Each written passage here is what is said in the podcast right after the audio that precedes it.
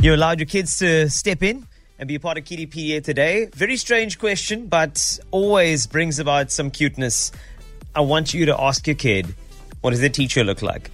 You'll be surprised with all the things going on in their first day, how vividly they can actually remember this and explain this to you. So this is your kid. Thank you so much for allowing them to be part of the show. Take a listen. Samuel, what does your teacher look like? My teacher, she's really beautiful. Oh. I love her so much. Aw. When I say very beautiful, I mean like extremely. Almost as beautiful as my mom. What does your teacher look like? Um, she looks beautiful, Danny. She has nice hair. She has respect. Oh, okay. Fiona, hoe lyk jou juffrou? She look boring.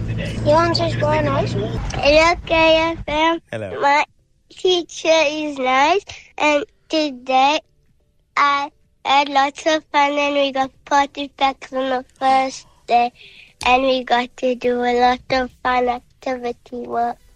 And my name is Kaylee Bleekus. Thank you so much, Kaylee. You're amazing. And you got party packs on your first day and it's not even your birthday. Come on. Well, it is indeed the birth of your school career and it's going to be fun. It's going to be amazing. So thanks so much for, for messaging through.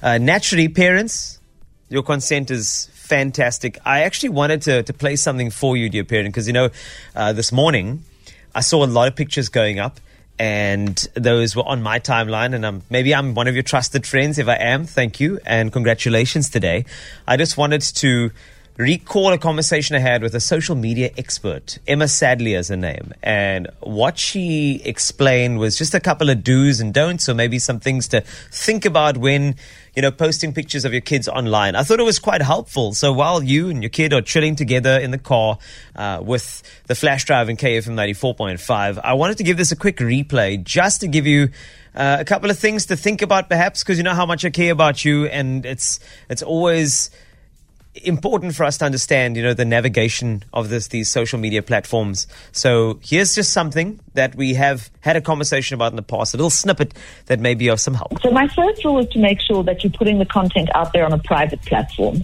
which means only your friends, your family, people who you trust and you know have access to those pictures. Then an additional step would be to make sure that there's no information on those pictures which could compromise your child. So things like the name of the school, pictures even in front of your front gate, which has the gate number on it, your geolocation, your location tagging.